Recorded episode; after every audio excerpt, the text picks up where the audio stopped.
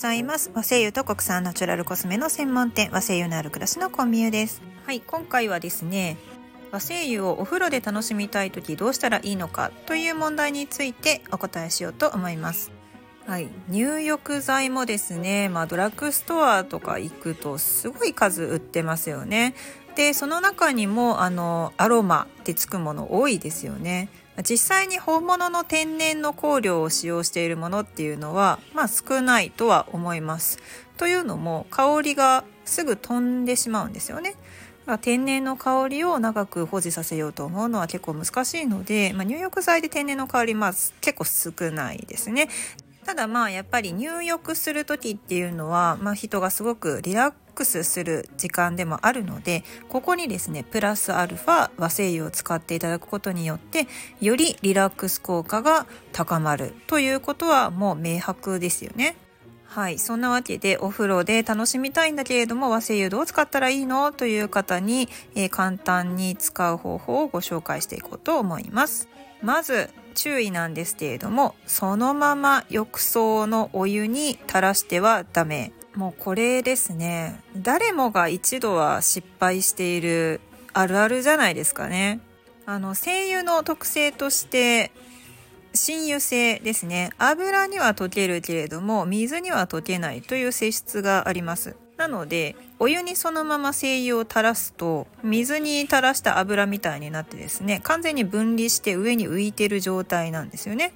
じゃあそこに入りましたというとどうなるか分かりますよね。肌に直接精油がついてしまって結構ですねこれがヒリヒリするんですよね。あの本当にもう男性もね女性もですけど本当気をつけていただきたいんですけど大事なところが大変なことになったりもします。であの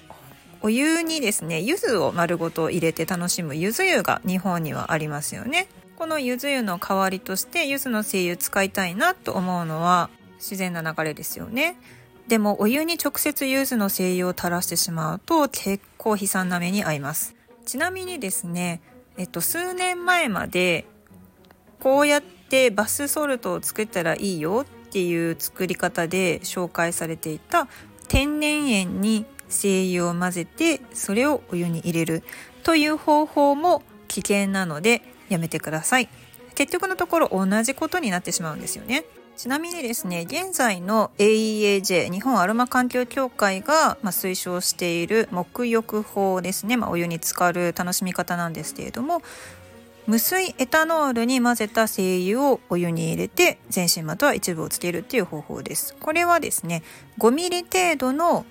無水エタノールに混ぜた精油を浴槽または洗面器などのお湯に入れてよくかき混ぜてから浸かりますということですね。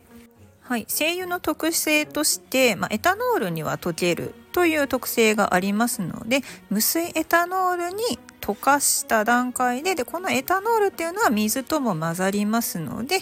混ぜたものをお湯に入れるということを推奨しています。でもしくはあの無水エタノールもね薬局やドラッグストアで結構簡単に買うことはできるんですけれどもアロマメーカーからですね売られているバスベースオイルというものを使うと手軽に入浴剤として楽しんでいただけます。使い方は簡単でバスベースオイルを適量出してそこに精油を混ぜていただいてお風呂に入れるというまあ、無水エタノールと同じような使い方なんですけれどもバスベースオイルの方がよりお肌がしっとりするような成分が含まれていますので、まあ、お湯の肌当たりが柔らかくなる感じですね。ちなみにキャリアオイルに希釈をしたものをお湯に入れたらどうなのかというのもあるんですけれどもあのですねまあ掃除が大変です。あの余談ですけれども昔アロマスクールに通ってた時に、えーと、このキャリアオイルに溶かしてでお風呂のお湯に入れるもしくは牛乳に溶かして入れるっていうような方法もあるよというのを聞いたことがありますが、まあ、どっちにしてもですねお風呂の掃除めちゃくちゃ大変になりますからあの面倒くさがり屋の方々はやめときましょ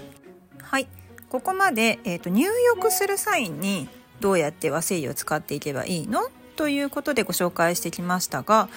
あのお風呂入らないんですけどまあ、つまりシャワーだけで済ましたいんですけどっていう人もいらっしゃいますよね。特に例えば朝運動してでシャワーを浴びてで仕事に行ったりしたいという方は、まあ、そのシャワータイム朝のシャワータイムですっきりした香りを楽しみたいというような要望があるかなと思います。その場合の簡単な楽しみ方なんですけれどもまあ、結構皆さんご家庭にあるような豆皿ありますよね。醤油皿みたいな平たいタイプのお皿ですね、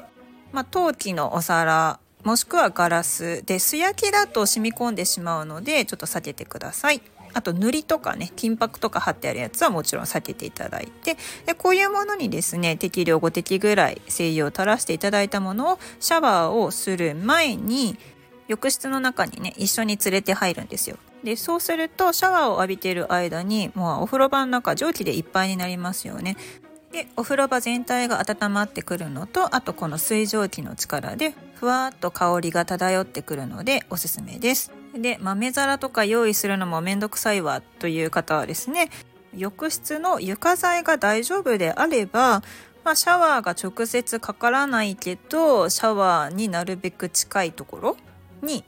床にポトポトと垂らしていただくっていうのもまあ簡単なめちゃくちゃ簡単な楽しみ方ではあります。ね、床材が変質しないかどうかとかねちょっと確認しながらの方がいいと思いますけどね。ちなみにですねわざわざそうやって和製油を使うのもめんどくさいよっていう究極のズボラーさんはですねあの私が推奨しているのは化粧品として暮らしに取り入れるっていう方法ですね。例えばシャンプーコンディショナーボディソープ洗顔料。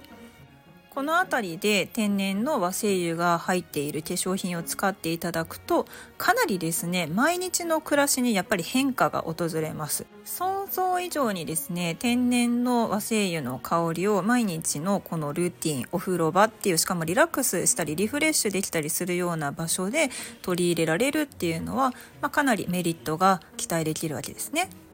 はいまとめ。入浴する時に和精油を楽しみたい方は無水エタノールに希釈してからお湯に入れる。もしくはバスベースオイルを使うこと。